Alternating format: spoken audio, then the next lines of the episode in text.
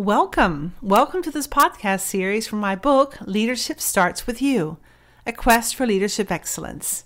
My name is Whitney Brer, and I'm the author of this business novel.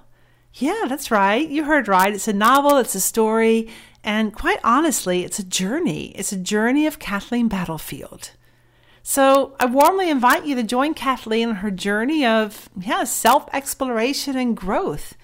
And who knows, maybe it will become your journey as well. In this podcast, we will explore why sometimes people just talk at cross purposes, which then can lead to hurt feelings and frustration. So, in chapter 5 of the book, Kathleen learned a lot about different types of communication preferences. Two of the types she learned about were opposing types of communication preferences and it's based on the needs of introverts and extroverts. So the question is I mean, introverts and extroverts are terms that most people I meet have come across, but most people I meet actually misunderstand what's behind it. What are we really talking about here? We're talking mainly about two things. One, most people I meet are kind of familiar with, and it's the question is where do people get their energy? Externally, internally. That's interesting, but not the focus of this podcast. The second thing that has to do with introverts and extroverts, I think, is quite fascinating and a little bit sad because it leads often to hurt feelings very unintentionally. And the question that drives the difference between extroverts and introverts is this How do people prefer to think? How do people prefer to think? So, what I mean here, let's start with extroverts. Extroverts we call auditory learners, which means, simply put, they like to hear their own voice. When you ask extroverts a question, they begin talking immediately. They go external and they need to say the words out loud just to process the words inside themselves. So they're auditory learners. When you ask them a question, studies show they speak up immediately. They just begin talking. And what, what they're saying is not necessarily the answer to the question, it's their ideas about it, it's their thoughts that they're processing. When you ask introverts a question, research shows they normally talk for, they probably go internal and they're quiet for about three seconds. One, two, three. Three seconds. That is an eternity for extroverts to wait for, for them to say something. And so often what happens is extrovert might ask introvert a question and wait like 1.2 seconds and hears nothing. But what's going on is happening inside the introvert's head. And at first, they seem unresponsive to the extrovert, and the extrovert gets confused or uncertain and thinks, hmm, did that person hear me? And they repeat the question again within a second.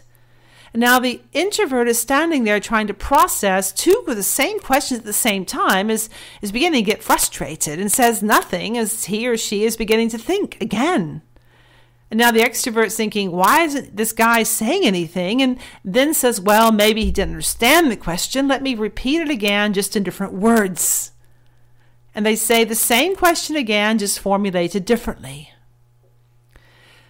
Now the introvert, internally in his head, is juggling three different questions and thinking, this guy, why does he just give me a chance to think? And the extrovert is thinking, what's going on over there? Is he deaf? Does he not care? Is he disinterested? What is he thinking about? And this is where hurt pe- or people get hurt.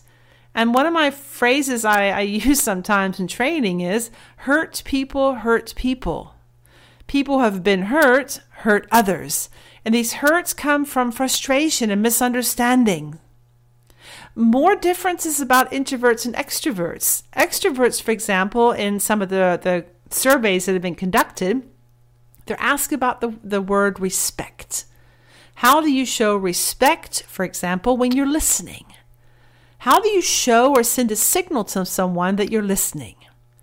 Now, an extrovert has this habit, the intention is positive, has the habit of finishing the sentence of other people.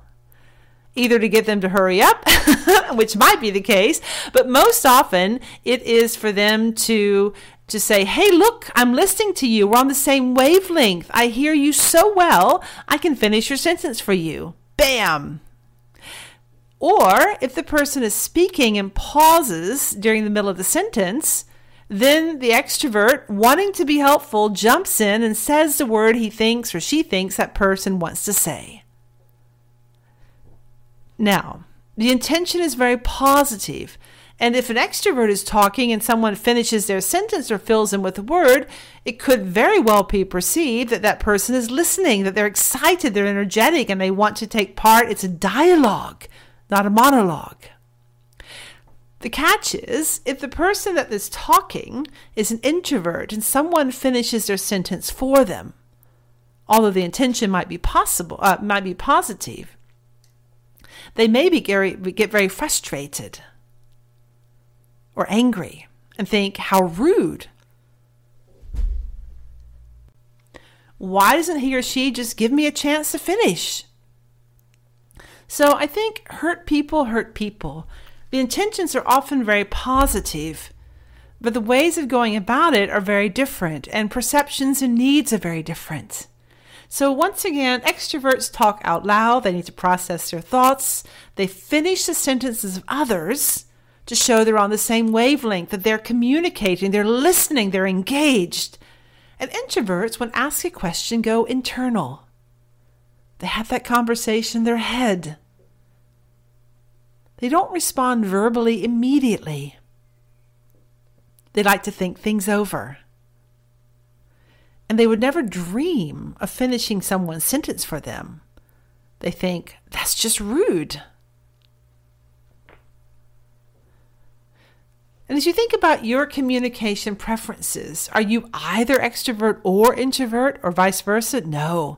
Of course, we have both preferences in us, but like our right and our left hand, we have one that, well, honestly, we prefer most. It feels more comfortable. We use it more often. Now, as you begin to think about people in your life, maybe coworkers, team members, maybe a boss, a manager, a partner at home, friends, family, are you beginning to recognize these communication patterns and preferences? With this knowledge, you begin to recognize what people need, and you can adapt your communication to meet their needs. And perhaps have a, a, a lower tendency of pigeonholing someone or labeling them. So, if you like more tips or tricks uh, to figure this out, concrete examples, there's some charts on pages 244 and 245 of the book, as well as in the separate learning journal. And that information is also found in the book where you can get the free download and the password as well. I hope you enjoy it. Go out there more receptive and, and listening to the people around you. What do you see? What do you hear? What do you notice? As you do that, you will begin to grow your life, grow your team, and you grow your business. And remember always, leadership starts with you. See you soon or hear from you soon for the final podcast, podcast number eight, which is next on the list.